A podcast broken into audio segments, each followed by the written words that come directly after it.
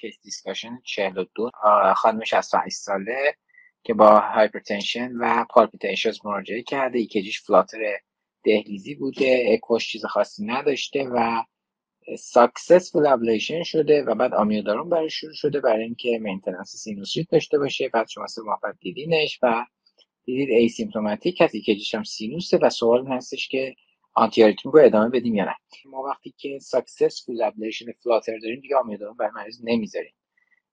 و آمیود flutter با AF خیلی فرق می‌کنه و شما سر عمل تقریبا می‌تونی بفهمی که success بوده یا نه. و اگه success باشه دیگه آمیودارون نمی‌ذاریم برای مریض. برای کی آمیودارون بعد از flutter ablation می‌ذاریم؟ برای atypical flutter هایی که modified شدن یعنی ablation کامل نشدن. مثلا هر کاری کردی نتونستی terminate کنی flutter رو ولی cycle length ش رو طولانی کردی یا inducibility ش رو کمتر کردی و حالا یه به صورت adjuvant یا آمیودارونی هم براش گذاشتی. پس برای من سوال رو اینجوری میچرخونم به این سمت که یه مریضی که partial success حالا اگه همچین درست باشه برای ablation ش داشته و آمیودارون گذاشتی حالا به دست ما اومده sinus علامت هم نداره و می‌خوای ببینیم anti رو قطع بکنی یا نه.